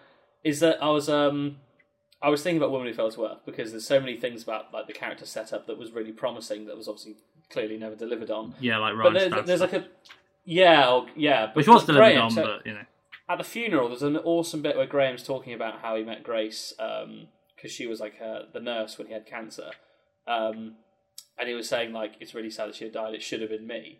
and it's like a it's like a seriously dark thing that he says at someone's funeral. That like basically I should have died and not them. And that's like that's an amazing setup for a character who like runs away with, with an alien to go on cross planets because he doesn't care about his life anymore. Yeah. And and that, that, and that but that's it though. That's like it's like he he thinks that setting up a character motivation randomly or randomly finishing one, which he what he does with Yaz in the Timeless Children, where he gets Ryan to like tell her, "Oh, Yaz, I think you're the most amazing woman I've ever met." Oh, Graham, yeah, he Uh, it. Yeah, because it's really random. Oh, sorry, yeah, yeah, and it's like, and he says all these things like, "Oh, you've been so brave, you've done so many things." It's like, have you been watching the same show as me? Yeah, Like, I mean to be she hasn't done anything. I would say that her thing is that she's nice, like, and that's it. oh, Like, I- great. yeah, um, yeah. Is it? I really hope Linda she's a really good actor. nice. and I really hope that um, that they get rid of Oh, she's sweet, isn't she? Ryan and Graham because they've kind of they're. I mean, Ryan's funny, but he's they, they've never they haven't done any. Oh really yeah, any good R- Ryan. with Ryan is lovable. I, I do like him. He seems like such He's a really lad. sweet. Yeah. I just don't feel like they. I don't think they feel like there's much to go on with his relationship with the Doctor. I Oh. feel like I feel like Graham. They've done enough with that. I think I genuinely I, I promise wish to you- God they. That I really hundred percent don't believe that Ryan and the Doctor even know each other. No, exactly. They just share. They There's just a, share bit, a room. no, there's a bit in Future the Judoon at the end where the Ryan's like, "Oh yeah, no, I'm not, I'm, I'm not having that. We know who you are," and she's like, "No, you're fucking dead." I was like, "I'm with the doctor here. You, you, you don't know shit." Yeah, and, and, Like, I- uh, and it's one of those weird Yeah. moments, like you know when she has a go at them in Villa of Diodati or whatever it's called, where you're like, yes, Yeah. have a go at them because we hate them too. So the thing is, so like, think think back to like Tennant, where in, like, so it's Gridlock. What's that? The third episode that he's with Martha, great where. Martha like s- like puts her foot down and says, "Right, tell me what the fuck is going on, or I'm out." Yeah. Like she does a normal. I mean, I love. Sorry, I love Martha too much. Uh, she does like a normal human response, and then and that's that happens, and that's so important to their characters. Now that moment happens near the end of the second series that they spend with them, with where they start going, "Oh, you're not telling us anything, Doctor." Well, it's just such it's such an unfocused um, and they try why- and characterize suddenly they try and characterize the Thirteenth Doctor as this person who's somehow you know bottling things up and doesn't want to talk about it when that's Yeah. ne- that was never part of what they set up with. So I mean, one of the biggest disappointing moments for Graham that I was going to talk about is in the Battle of Ranzar, whatever it's called. Ranskoor Av Kolos, There you go. which I've only I only know because I've read it so many times when getting annoyed about it. So that is Paradoxically. uh, congratulations on knowing the name. You are now a member of the Human Club. Yeah. Uh, so Unfortunately, the episode's shite, but anyway. yeah, well, the scene where the Doctor says, "If you kill him, I'm going to take you home, and I will never see you again," is Mm. I remember like dying at that bit and being like, "Yes, Doctor Who." There's actually drama between There's companions. some tension between That's the great. characters. And then the fact is completely undone. The season finale by like some crappy Tarantino joke and oh, oh, it's I'd genuinely dis- that. it's genuinely disgusting writing. There's so many. Just there's dropping so a plot point like that. Oh, by the way, everyone knows that episode's a mess anyway. Oh yeah, we've got to a planet where um uh yeah you uh I can't remember what it is. It like gets inside your head and makes you crazy or whatever. But it's okay implants, because I've got yeah. a way of fixing it. So forget about that. That's not important. I think I think um, I think on average, I think there's like an implant one one like there's one implant every two episodes of Doctor Who in Chibnall's era. Like there's like ten implants that they use. It's absolutely. I mean, it's almost funny. I I, I kind of hope it's on purpose. Yeah. But even but if it is on purpose, it's still disappointing. The the Graham thing, I I, I was thinking about the other day. It's doubly bad because because I, I agree that that scene is great, but even that kills all tension. Because imagine because if he'd like if he'd said that to just like Ryan, and the Doctor didn't know that Graham was planning to kill uh, Tim Shaw, Tim Shaw, Tim Shaw, whatever. Um, that would have been that would have had more tension because the Doctor then would have no, the, the audience would have known that Graham's about to do something awful that the Doctor doesn't know about. Because as soon as because really because as soon as the Doctor says if you do that we're not traveling together, the tension is kind of gone because it's fair because you you're fairly certain at least in retrospect that Graham was never going to do that because obviously the show at this point has never shown any hint that the, that the companions are going to disobey her for any reason because they're all such a tightly knit family apparently. So it's just it's it's poorly handled on two different levels in one scene. It's it's such a it's such a shame, and this is the point. At no point I, again, there's one. There's that, that one bit where Graham talks to uh, to the doctor about his cancer and how he's worried about it. And A very controversial scene amongst Who fans. Well, I, and I don't understand why I like it. I because because honestly, I mean, if you came up to me and said that to me, I honestly, I'd be like, okay, I'm gonna right, I'm just gonna go, yeah, I'm gonna go over here and like do a thing, and I'll come back later and think of something to say. See, I don't, I- I I, don't know if you actually would though. Well, I certainly, I certainly wouldn't do a very good job of it. Oh, I know you wouldn't, but you'd probably I try like and the o- fact offer a that bit she, more. I like the confidence. fact that she's not, she hasn't got like a pre-prepared speech for everything. Well, she does occasionally, to be fair, but only when Chibnall's writing because he's a hack. Um, but I no, I like I like the fact that she she's not particularly good with dealing with normal people and normal human problems. They do actually establish that, and I like that, and they use that scene to punctuate that. Again, Gr- Graham has got has just got all of the good character moments with the Doctor. They're not there aren't many, but he has all of them. Don't make me do the of- soft shoe shuffle. That is the worst worst part of that episode. I hate that so much. It's Thing is, I really like what's his name? David Bradley. Is that his name? Uh, no, Who's David Bradley Walsh. Bradley Walsh. David Bradley plays Filch in. Um, Oh, I was talking. We were talking about that earlier. yeah, Shit. and he's also um, the first Oh, Doctor. damn it. Bradley Walsh. Yeah, yeah, yeah. Oh God, no, it's too hard. Um, I really like Bradley Walsh, and I like, you know, I think it's weirdly. I actually think it was really good casting. Yeah, same. And Um, actually, really weird praise coming from me. Uh, I say that like it's weird because I actually like the Sarah Jane Adventures, but he's in the episode with the clown abducting the children. He plays the clown, Oh, and Christ. he's does he? genuinely he's genuinely terrifying in that. And I watched that recently because I've also recently rewatched all the Sarah Jane Adventures, and though some of it really doesn't stack up and is pretty bad, some of it is actually surprisingly very very good. And that So- episode is possibly one of the, the absolute best. It's it's superb. I'd give it probably like a low eight out of ten. Like it. So he's the yeah, but he's the only companion who um who fits the the sort of weird direction that they took the Thirteenth Doctor in, with a sort of kooky, slightly pantomime-ish behaviour. Like, he suits that because that's the only kind of acting stuff he's done, and obviously TV presenting and stuff. He's always very funny. Like he's Yeah. excellent on the chase, always. Um, whereas Ryan and Yaz feel more like they would have suited a, like an Eccleston sort of Doctor, like the sort of thing I would have expected Whisker to be where it's like very because you know Ryan Ryan's got a lot of tragedy in his life, which is sort of occasionally they try and pull a serious face, but it's more often just used as as hmm. a joke. And I feel like, and the same goes for Yaz. Like she's a, she's a, a police like an aspiring policeman who is trying to like you know make her way in the world while everyone else is you know trying to support a family.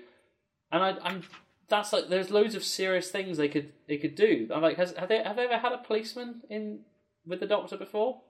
oh, that's I'm trying to think. Well, because it's a good idea, isn't it? 'Cause It's a really great it's a idea police because, box. because the doctor Uh, plays yeah. exactly yeah exactly. But the doctor plays the role of like if if Yaz was in Bo- the episode Boomtown, think of think of the uses they could have done with that. Like Yeah, that- exactly. like, just just- just one example of something you could have filled. But then again, you got the Judoon episode. They they paid lip service to it. That's fine.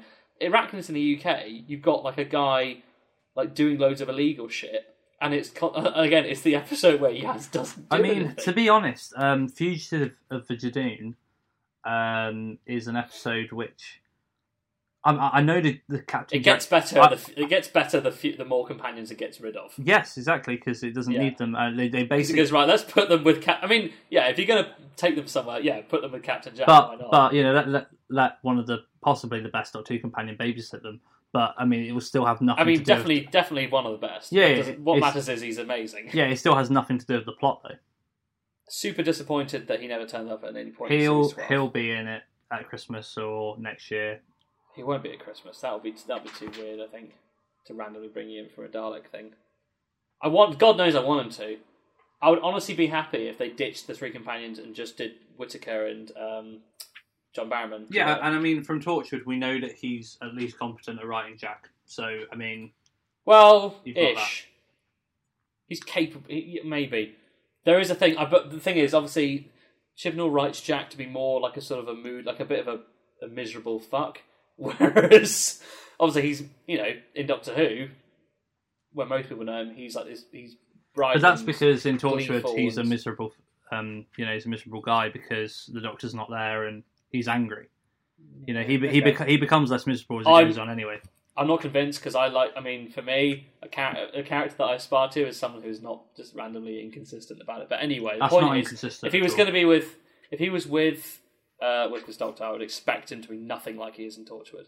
If he was, I wouldn't want him there. Oh no, no, but he, um, but he, because it'll be boring yeah, but he would never be like he is in Torchwood when he's with the Doctor because he's no, that's the, what I mean. But because but this is what I mean, but- it's the Doctor that makes him like that. He struggles but when the Doctor's not there. That's the whole point. That's why it's not at all inconsistent. but there's a risk of um, there'd be a risk if Chibnall wrote it, obviously because Chibnall doesn't know what he's doing, um, and probably forgets. So he's like a goldfish. Oh, I see what you mean. I see what you mean. Yeah, yeah. He will end- will Chibnall doesn't think his- doesn't think like normal people, does he? So He won't think, oh, how does Jack react with the Doctor? He just thinks, what is Jack like? I have written Jack before. he is like this. He will be like this. he will be Cyberman. like us. Yeah, I know. I'm sounding like a cyber. I wish that Chibnall would um, um, look at his keyboard and think delete a bit more often. He needs to hire a thousand monkeys with typewriters. He might get a better script Yeah. out of it. Oh. Isn't that from The Simpsons? It's uh, well, it's not. It's, it's an idiom. It was an idiom before the Simpsons. Oh, it's an idea, isn't it, that you've got a chance of getting something. Well, yeah. If you, you, you it's either it, you have if you have an infinite number of monkeys with typewriters, they will. Uh, or no, no. If you have have like any number of um, monkeys with typewriters and an infinite amount of time, they will eventually one of them will write out the complete works of Shakespeare. yeah, yeah. But I feel like I feel like if we just sort of took Chibnall's head and just sort of just sort of mashed it into the keyboard, then we might get like a good Jack story out of it. Maybe I don't know. Oh, I'm not ah, sure. I don't, like, oh, do you think? Do you think that's how he names his monsters? it's like he's like he's like sort. Some, like maybe he's like there's some some fan like tries to like get him to give an autograph. He just sort of hits them on the head with a keyboard. Leave me alone. Leave me alone. Oh, Oh, Pting! Pting. Oh, Love that. Oh. I, I, I love to. I, I love apple crumble for my pating. Uh, uh, yeah. Tecteun. Should we talk? I've about got to. I've got to Spanish? Google in a minute. Yeah. Okay. Well, I've got to. I've got to. What? What did he?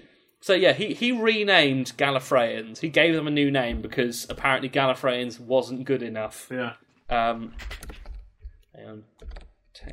Tecteun. I wonder if uh, Doctor Who Wiki has managed to incorporate the Timeless Children yet. Because I imagine the people who write that must have had the worst. That must have been like the worst day ever watching the Timeless Children Ah, and thinking, I've got to try and make this make sense yeah. on the TARDIS Fandom website. Oh, I that tell you what, must have have been a look like. at that now? No, I'm looking at it now. Right, okay. Oh, a Shabogan. A Shabo. A Shabogan. What? She's got. I don't. Shabo. I just don't. Why? I, I- why- What was the point? What was the point? I don't understand. So awkward, isn't it? Thing is, we've already had like a massive discussion about this. I almost don't want to go back to it, but we can. We can go through the headlines. Summarize Point is- it. Basically, is um, uh, it's a bad episode because it doesn't finish On off so many ways. the. I'll tell you what. I'll, I'll talk about something that isn't even one of the huge things. Is that one of the best things about Chibnall's era is uh, the um, the lone Cyberman is is absolutely awesome. Um, In the Haunting of El Diodati, he's fantastic. yeah, and he's pretty good in the next one. He's Uh, all right in the next one. He's not really in it very much, but Yeah, I mean, he's fa- Villa Diodati is. Um, And then he is instantly thrown Amazing. aside by uh, a fairly underwhelming master. exactly, uh, and I mean, especially in the last part, it's pretty bad. I, I The cyber, the use of the Cybermen in the finale is is is hilarious. It's I so honestly laughed so hard that I had to take a 15 minute break for the episode when they bad. came I felt out again. I felt like Chibnall like watched series uh, eight and ten and just thought, oh, so it's compulsory that all of our finales are the, the Master and the Cybermen. I I get it. I've got it. I've got it. Let me let me begin. Um, because they didn't need to be there. They could have done a story. They should have done like a one-off story after Haunting Villa Diodati about the Cybermen, and then done the t- if they had to, they could just plop in the the Timeless Children as like an awkward fart at the end, which is what it was. The the worst thing about it is the fact that it made a huge deal about changing changing something well established in the lore for the purposes of changing something about the Doctor's character that makes no difference, if not actually makes which it, they makes her as, makes her as a acknowledge in the character less important. It acknowledges in the episode. Oh yeah, but she even says this makes it no different. I'm still who I am. Yeah, so the, the, the best twist in the whole uh, in the whole of that series was finding out that Ruth was the Doctor, and that's a huge deal, and it's so cool, and it really I mean, it had it had mind- fans who were literally like, "That's it, I'm going to quit Doctor Who." Definitely. I, we, we were like watching that. it. Yeah, yeah. I mean, after I We saw quit that, I after was like, Spyfall. right, then I've we were like, uh, no, sorry, after Orphan Fifty Five, we quit for like a month, and we were behind it, and then we we finally. Oh yeah, I mean, I've only watched time. I've only watched uh, series tw- the rest of series twelve this month. It was still this month that I watched it in June. Yeah, I Um, mean, that's but- crazy. But yeah, and then they they bring they bring her back for all of what fifty seconds, and basically just goes, and the doctor goes, "Oh, where, where do you fit into all this?" And she literally just goes, "Don't know, Dunno, mate. bye." Yeah, screenwriters can't be bothered, and they don't want to pay me enough. So I'm just going It's like they wanted to cram as many plot twists in as they could before they because they thought they were going to get cancelled. Probably, yeah. I, I want to fit this in, but you could do this over like three series. Let no, I me want to do check it my now. notifications. Yeah. Shall we Oh, talk? no. Shall we talk about the? Um, is there anything else you want to say about how bad the time? I, I do think we have actually summarised the Timeless Children pretty. I've well. summarised the main problem with it, but there are but there are a billion other things just technically as an, like people as an episode, it just technically works on no level at Okay, all. so the we- companions are shite, the Cybermen we, are terrible. um, The thing it does for the Cybermen are terrible. The depiction of Gallifrey and the Time Lords is awful. It ruins so many other bits of lore, Yeah. especially the bits about River Song and the Master. And I, River I Song? yeah, River Song, yeah. River, Oh. Song, River Song can regenerate because of how the Time Lord energy works. because she explain has that expo- one. she was conceived because the, right. So the I know, thing, but explain. yeah. So the thing, so, uh, so it was sort of uh, alluded to in like series one, but it's fully explained in series three that Time Lords can regenerate because of exposure to the uh, untempered schism, which is just the uh, the time vortex. So you look into the time vortex, you you gain it's like your initiation. Um, that's also the reason why um, Rose is able to give life and take life um, to like to Jack, for example, unlimited life when she takes in the time vortex into her head. Anyway, um, that's why then Moffat, very geniusly I might add, uh, uses that to Amy and Rory screwing on the TARDIS means that um, uh, River Song was exposed to the time vortex in a very small way, which meant she was able to uh, regenerate uh, like any a certain number of times. It's not unclear, but now it's like three or four. We- isn't it? well, it's not. The point is, it's unclear because it's like a it's like a, like a mild exposure to the time vortex. Whereas now we either have to completely discard all that episode, which I'm not. We're not going to do because River Song. We are both in agreement that River Song is a great, really well written like companion, Yeah, so especially we- like how complicated we that did a uh, thing, me and you, um, probably Yeah. last year, where what we decided to do is we watched all of the River Song episodes from Yeah, her the classic point, marathon. from her point of Yeah. view, and we both went into it going, you know what? Because you know at the time and the way it was shown on TV, it made you think this is actually going to be really messy, uh, and, Yeah. and it's not. like m- be most most well writers, most writers really can't write an amazing character arc in the right order. But Moffat can write one in the wrong order. Yeah, so basically we found that her um, she didn't have any And, uh, episodes name? below an below Yeah. an eight out of ten, apart from Let's Kill Hitler, which we gave a seven. Yeah, but, Uh, I mean, I, found I that- lean towards six nowadays. But either way, yeah, I agree. Um, but we, Yeah. but either way, it's not a bad episode. And then we found No. out so that apart from that episode, everything she was in was excellent or unmissable, and that she was actually uh, She was using one of the better parts of it as well. Yeah, incredibly well written, and her relationship with the Doctor actually made complete. That's the point. Her relationship with the Doctor was the centre point of it. And that's the point. Yeah, yeah. That's why she was great. Whereas now, so now we either have to discount that amazing era of Doctor Who, the series five and six, you know, sans partly seven, Yeah, some seven, of some- Song. Husbands of River Song being a being a. Oh, okay. That's more like a thing as well. one-off, but sh- but but but sure. Oh yeah, but in the same We way, either- Silence in the Library is. we either have to kick that out of the window, or we now have to assume that the River Song is related to the to the Doctor. Uh, um, yeah. So she's been injected with with Doctor juice. Yeah, and the It's Doctor was just-.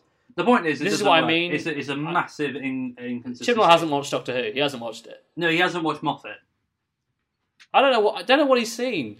There is definitely a thing, obviously, where any writer of Doctor, because Doctor Who changes so much, it's it is kind of ob- it's kind of inevitable that some writers are going to want to write like the sequel to the bit of Doctor Who they watched. Yeah, so, like, yeah, if we so if, if we were to write Moffat Doctor Who, fully- we'd end up writing something that's more like Moffat. Yeah, Probably. or, or kind of maybe something that's kind of a bit Ecclestony. Um, I, mean, I don't think I don't think I could pull. I, I, off, don't, I don't think I could pull off either. Um, but I mean, um, Moffat is uh, definitely writing, um, especially by from series seven to series ten. He's writing um, a cross between Tom Baker and uh, Sylvester McCoy. Like Right, hundred percent, okay. especially Yeah, series, yeah, yeah. series seven is very McCoy meets Troughton. Yeah, no, Um, that's that that's fair enough. You know, like, and, and the thing is, we've said this before. Like, series nine, which you think is an amazing series of Doctor Who, is um, so successful in recapturing how classic Who feels, but making it work perfectly and within the making the constraints of. New Who. And it does. It, so to do that, it knows it has to make it um, Yeah. two part episodes. Which, uh, if Chibnall, who you kind of sometimes think, is he trying to make it a bit more like classic Who with the whole free companion all the time thing, etc. Um, and if he is, then surely he needs to acknowledge he needs longer episodes to do that. I don't know. It's a mess. Yeah, it's a really it's a the Timeless Children is it is just an absolute it's a shit show. Yeah, because of the I think we will end up talking about this more another time probably. Probably, um, I'm if- I'm too exhausted to really talk about it too much. Yeah, exactly. Because and again, we've we've we've we've done this. Like I've got somewhere in the corner of this room. I don't know where it is. I've got like a notebook that's like filled. It like it looks like um You're a like scene Ahmed- from the film Seven. yeah, you're like Amadeus Like, when they're Arkham looking through- aren't you? Yeah, like like it's just it's just like mad scribblings, occasionally legible. Yeah, Of just it's like I, I it sent me mad for like two days. Hmm. Um, I'm I'm sort of hoping. I I mean, it's like this is really clutching at straws that like in a few years' time I might look back a little bit more fondly about it, about stuff it does. But I'm really not. you really won't. sure. What about the because again the master is a confusing one because he makes no effort to like sort of explain at what point this master is because like when Missy turned up, they they they explained at what point it was through numerous episodes. They they made it clear. Whereas this mar- I mean, I'm kind of of the thinking that this is meant to be John Simm's master who's assimilated that guy that you know the zero guy, his um uh his body, like his flesh, because he, he he made it clear that he that's why he looks like that. It's not a regeneration, but that could mean it's any era of the Master. But the point is, obviously, the, the last time we saw the Master, it was Missy, and she'd just gone through a massive, really well earned character change, which was really, which unfortunately the Doctor never got to see. And to to the casual observer, it might seem like that's basically just been undone. So I'm, I mean, I'm hoping it's meant because he's sort of kind of he's sort of doing a shite impression of John Simm mostly. Again, Yeah, don't well, really give him I Sacha. He's he's like a great actor. I didn't realize he was in that uh, Adventure in Space and Time. yeah. But what I've seen him in for that, he seems really great. And I just feel like he's been given nothing to work with. It's like he's been said, "Oh yeah, you're the master." It's like, "Oh okay, what's what's what's the master's deal?" Oh, he's just mad and evil. It's like, "Oh right, okay." Yeah, I feel like he's probably um he's got I think I watched the thing where it said basically He's the least good New Who version of the master. Oh, he's the least good version of the Master at all. But I mean you've got to assume that he's um after John and before Missy. Y- yeah, exactly. Presumably after well. Yes, yeah. So presumably after the Doctor falls, but before he because. Oh god! Yeah, Yeah, a- exactly. after- yeah. This is what I mean. There's so much. This is the thing. Well, we did. Oh, we didn't even finish our point about the things that Chibnall doesn't mention. So in Orphan Fifty Five, there's a cat who works as like hospitality, and there's no mention of the uh, the cats in the in Yeah, the, yeah, the Sisters New of. Plenitude. Yeah, yeah. The, yeah, there's um And I think Oh, it's, that's a great that's a great prosthetic, so they should bring that back. Yeah, they never me- like the Doctor never mentions the fact that she's encountered the Eternals before. When Yeah, what's when, his face when it's an old Eternal. it's an old Who thing, and it's also mentioned Yeah. in um, Sarah Jane Adventures. I'm glad that she mentions um, the Autons when uh, when Praxeus comes along. I'm really thankful. But yeah, no, actually, I no, I've decided I can't be asked to go through all those again. But yeah, there's just there's just so much evidence that it just seems like he does he either doesn't care or he just doesn't he doesn't he just like he doesn't know that he's. This is the problem with ignorance: is you don't know that you're doing something bad. And I feel like Chibnall might genuinely just not know that he's doing such an awful job of making the universe feel like it's still Doctor Who. Yeah, there's an amazing video on uh, on YouTube. Uh, that- I can't remember the What the guy made YouTube? it. Uh, I think I can't remember who made it, but it was someone uh, explaining why they thought Doctor Who. Uh, what what's going wrong with it? And they showed an interview with um, That's what Chip we're doing. Nail, and they showed It's maybe it's us. they showed uh, an interview with Chibnall and an interview with uh, Jodie Whittaker in the same interview, and Chibnall says that the the thing that he's um, Oh, I've trying, seen this. yeah, the thing that he's trying to Well, do No, because Yeah. they're, they're both um, basically saying the opposite thing to one another, and it's a clear I- sense of there being no direction. Where Okay. Jodie's saying, "I was told to just be myself," and then he he says, "Well, it's all about how Jodie interprets the character." And uh, the spin she puts on it, um, you know, and and then she's like, "No, but it's all about the writing," and he's like, "No, it's not about the writing. It's all about what she does." I mean, I mean, so on the surface, it does seem like they're both trying to fob off responsibilities. But to be fair, if you watch any interview between like writer and um, actor, there's always that. That's like the classic to and fro. They're both like always trying to go. Oh no, it's because they're it, it's more they're trying to compliment each other. Because I do think Chibnall is proud of what he's doing because I think he's a nutter. Well, this is the question we're going to answer later, whether he's a nutter or not. But um, I think you're all nutters. part of yeah but so I, I- I don't know how I feel about that that inter- I mean it's a it's a fun interpretation it might be true but I think that might be clutching a little bit at straws because again it's it's uh, from the point of view of the people making the show it's very very difficult to see the true nature of how your how your work is being perceived it's only really easy for you know those not involved to see it True. which which is which is probably only only only right in a It's way why because otherwise- critics exist. because if you it? were too aware, because you can be too aware of what your audience thinks. like Moffat was if that were the case, then they would have sometimes never caused hired Jodie. Whittaker as the Doctor. Yeah, true. But yeah, so yeah, so like Moffat, um, like realised the backlash of Series 8's version of the Twelfth Doctor wasn't working for people, and so then he wrote Series Nine and and worked it into something different that worked better. That's the correct level to do. If he'd gotten too scared about it, he might have like made Capaldi regenerate early, or done something done something weird with it, or made it out that he wasn't really the Doctor. Or so, there's, there's lots of silly things you could have done with it. So it's uh, yeah, it, it, to some extent, it is hard for for Chibnall to know what to do because it's hard to do a U-turn. Because really, from our point of view, in order for him to make properly great Doctor Who, he's going to have to perform a fair few U-turns. Yeah, yeah.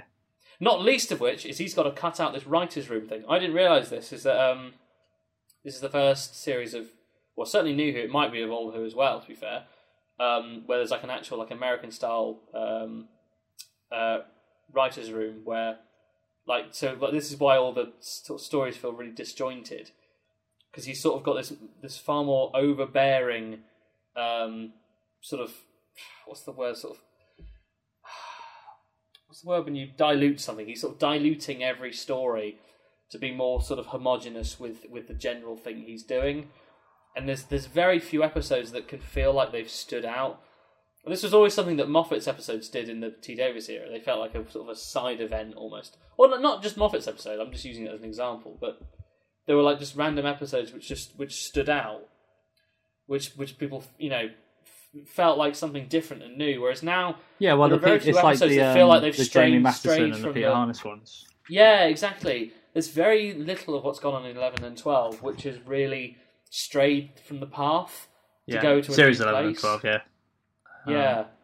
Um, I mean, Rosa did like Rosa did Rosa did a bit. Rosa's probably the one that's gone off kilter the most, which is funny because it's the third episode. yeah, it's not by him either. It's by Malorie Blackman. Oh, obviously. Um, yeah, well, I think we said the three best episodes. He didn't entirely write any of them. no, so he, he had I mean, involvement, I think, in one of them, and in the other ones he didn't yeah, write at all. but it's so, not entirely clear. so, so I mean, I think we can be honest now. We think his top three are Fugitive, Fugitive of the Judoon, um, The Haunting of Villa Diodati, and uh, Rosa. Probably in that order. yeah. Um, I well, Rosa, yeah, maybe. Uh, Rosa that- could be Rosa. Could I think I want to rewatch Rosa quite soon. yeah, It's been a fair bit since I've seen it, but I, I agree. That what matters is that yeah, I agree. Those are the it would be a good one to rewatch and Um, talk about what the whole Black Lives Matter thing that's going on. I want to watch. The, I want to rewatch the first three of series eleven mostly because that one Well, I, do look. f- I like. Yeah. I l- look back moderately fondly on the first three of that because that was before it all went bad. I agree. Me too. I mean, Uh, Ghost I mean- Monument in my head has gone down a bit more, but Yeah, but it is still- of those three was It is still still a kind of interesting, kind of weird sci-fi idea. It's a cool, weird exploration episode that I like. Um, yeah, yeah. and I don't know. Um, but yeah, they're, they're the how do they know? How do the rags know about the timeless child? I don't know How do they know? because Chibnall When do they? Are they going to explain it? Are they? Fuck. Yeah, it was so cool when that came up as well. I know. Maybe that's I the know. planet where she came I from, know. or, or maybe um, Yeah, maybe that. They maybe they're the original Shibogons, or maybe they're the Shibogons like socks. Yeah, I just can we stop saying Shibogon? I, I I feel completely insane. I Shibogon, just want Shibogon, to Shibogon. Yeah. Say it three times, you'll get killed by a spirit. think. what what is the thing he says in um uh, about cats? Jellicle, Jellicle. Jellicle, Jellicle, Jellicle. Oh man, so good. Um, it's it's the Doctor Who Jellicle. yeah. That's that's so If, anyone, if anyone's bored during lockdown, watch all the uh, Screen Rants pitch meetings. Yeah, yeah, yeah, they're, very There it is. Shibogon. They're very super. They're so Shibogon. oh my god, is that actually become, going to become the new thing? Yeah, we're going to do that now. It's very Shibogon. yeah, Okay. there's loads about this. Yeah, tell you what, I, I think I could we could go on forever, but I think we should probably just we should probably We should probably we wrap should we up. just yeah, let's rate. Should we rate all the episodes? Should we? Uh, do you want to do the rate the overall series first? Um, Okay, so I well, I mean, I think Okay, they're. I think I- they're both fives. They're both completely. yeah, I agree. They're both I mean, fine. They're both average television. I think they're both fives. But for Doctor bordering- Who, for that's Doctor Who, they're, they're a four and a three, maybe a I four. mean, yeah, I mean, oh yeah. I mean, for, for in terms of butchering Doctor Who as a as a thing, series twelve, you know, really hits it out the park. Um, well done. like season eleven, season eleven is a bit boring, but at no point does it offend me. yeah, I Whereas season imagine. twelve has several parts which make me want to just hit myself. I like to imagine that this whole thing is uh, Chibnall's kind of get out of jail free plan, where it makes him look like he tried. he tried to save the show. He did his best. Uh, oh, you told me to do this, and you know. I did what I did what you said, and you didn't like it. So. yeah. I'm so sorry, We everyone. are, we are slightly straw manning him at this point, but yeah. um, okay, so uh, let's go through them. Shall I'll I- say I'll say the episode. You, All right, you okay. rate it, and then I'll rate it. okay, good. That's fair. Uh, and we can have a. li- Do you want to have a little chat about each one if you want to? No, I don't think so because we'll end up here all day. Okay, cool. So uh, if I forget one, let me know because I don't have the, the list in front of me. Okay, so um, the women who fell to earth. The women who fell to earth. Seven, Uh, seven out of ten. I would give that a very high five. Oh, okay. That's one of our biggest differences. Okay, uh, Ghost Monument. Six. Yeah, so it's a really good six. I really like it. Yeah, Um, Rosa. seven. Yes. but in my head it could be pushing higher, but I'm not going to. Bump. It's not an aim because the end. The end is so sure. weird and irritating. yeah, it's very. But it's irritating. great. It's, it's not the the end scene is great. It's the way that the, the show ends. Is yeah, what I mean. it's the way they deal with Yeah. it is is just so cheesy. It's kind of yeah. It's, It's a it's, bit. it's very kind of ruined. It kind it of kind of the, feels the somber disrespectful because it. it's kind of like you know what the importance is that it's a small thing that she did technically, or you know she refused Well, to give up her seat, uh, which was a huge yeah. deal. But um, I think it. I don't know. It depends how you want to approach that moment. Um, Arachnids in the UK. Is that is that a Uh, three or a three. four? I'm pushing it towards a 3 I'll, I'll give it a three as well. Uh, the Sanang- Why not? the S- Tsuranga conundrum. I give that a four. I think that's a quite- three. Yeah, I mean it's fairly low for in my books. Um, I think it's despicable. Uh, Demons of the Punjab. Quite a high five. Yes, I agree. Um, Kerblam. It could be a six. I'm sure. Oh, Kerblam is a solid six. Okay, I think that, I think it's a, a mid to low five. Oh, he's such a bastard. Kerblam is so fun. It's so badly It's so made. great. Um, It's not. It's it so is- not. It's so bad. Kerblam man. yeah, fine. I mean, the design of Love him it. is great. I I do not think anything else about that episode is good. All right. Okay. Um, the Witchfinders six. L- low six. Oh, I loved that when it came out. I went absolutely mad for it because I love the way that they use the, the actual fact that she's a woman. It's really the well done. use uh, who's King James played by? I've forgotten. his Oh. Alan Cumming, he's great. Yeah. Alan Cummings is, is like steals the show. Yeah, he's the yeah. only reason that episode isn't a five for me. Oh, it's a great episode. Um, it's not really, but I like it. Uh, it it takes you away. Seven. Yeah, or a high six. I think it's no. I think it's really good. Cool. Looking Uh, back on it, there's only one thing. I hate the stupid little dark realm between. I think that's pointless, and it kind of takes away. I'm going to give than it a six because I don't think it's better than the Return of Doctor Mysterio. I think it's like that level. Oh, I think it is. The Battle of Ranskoor Av Kolos. I think that's oh, a it's a really solid three. Yeah, well done. Um, Well, bravo. What a resolution great, what a great finale. five. I give, I, yeah, I give that a five. There's a well. really good scene between Graham and Ryan in that, and Graham and Ryan's dad. E- Yes. Okay, Yes, so is. Spyfall Part One, five. four, Spyfall Part Two, four. four. Oh, you do agree that's a four now? Yeah, I've I've done a lot. Oh, of okay, good. Well, there's so much cringe in it, and it's really poorly written. It's just got They're one both scene poorly I written. really like with the master when they go to the science fair. That's a great scene. Yeah, that's cool. Yeah, it's Apparating man. That's so great. um, Um, Orphan fifty five two. I'd give that a three. It's the worst example of actual writing I've seen on TV. Oh, what? Not the Timeless Children. No, The Timeless Children is better written shocking than writing. 55. Shocking writing. No, no, no. shock- I disagree. No, no, no. You're you're not understanding. Shocking writing decisions, but not poorly written actual. I well, mean, it is a poor, it is a bad plot, but the I decision. disagree, but fair enough. Okay, so I give Orphan 55 two. Uh, Nikolai Tesla's Night of Horror. Five. It's a very high four. It had potential to be better, I think. I think it. I think it is poor, uh, but it's got a lot of redeeming factors. The guy who plays Tesla's great. Yeah. Uh, Fugitive of the Judoon. That's a high seven. I give it an eight. I think it's an excellent episode of Doctor Who. Okay, that's fair. Yeah, it's the great. is so great. It's just yeah, most elements of it are great. Just felt like proper Doctor Who again. I was so happy. No, I know. it's it's an oasis in the desert. Um, Praxeus. yeah, or now it turns out to be a mirage because they never built anything on it. Anyway, Praxeus, I give that like a really solid six. I'll give it a low six. Um, it's got some of the coolest Oh. CG in Doctor Who, though. No, I think I think it's a really. I mean, it's kind of it's almost a high six for me. Really? Um, yeah, It is good. I do like it. I really like it. Yeah. It's got it's got actual on point humor and side characters that I give a shit. Oh about, yeah, there's nothing like there's in- nothing bad about it. It's just um, it's closer to being average than very good for me. Mm, So it's it's a six, like a low six. nah. Um, can you hear me? I've got here. It's either a low six or a high five, and I can't decide. I've got, I've got, I've got low six. It's good. I do think it, I still stand by the fact that it's good. There's enough good things in it. Yeah. And Okay. really good things in it. And that now I think the haunting of Villa Diodati. I think that's a solid seven. I think that's an eight. I think that's excellent. It's so great. Those two episodes just Yeah. They wow. just nail it. Yeah, thank you. Thank Thank, thanks, thanks, guys. Uh, Ascension of the Cybermen, that's five, it's a five. and The Timeless Children is a two, because it is literally it's a two. um, offensive to culture, isn't it? Really? So now, having thought of that, do, do we? Because I'm, we are, we're both sort of still deciding. I wonder if we could decide now, here and now, whether we're going to watch uh, Revolution of the Daleks.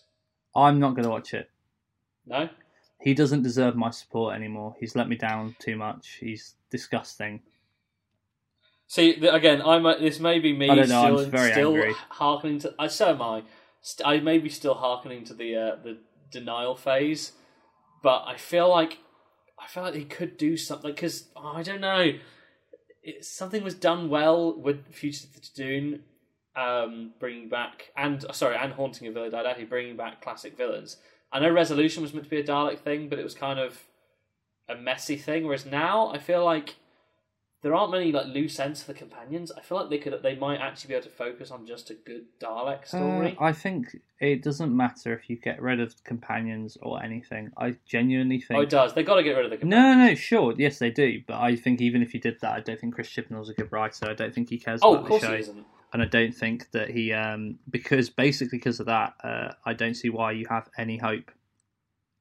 I think literally, I, literally don't again- think he's proven himself at all in his era.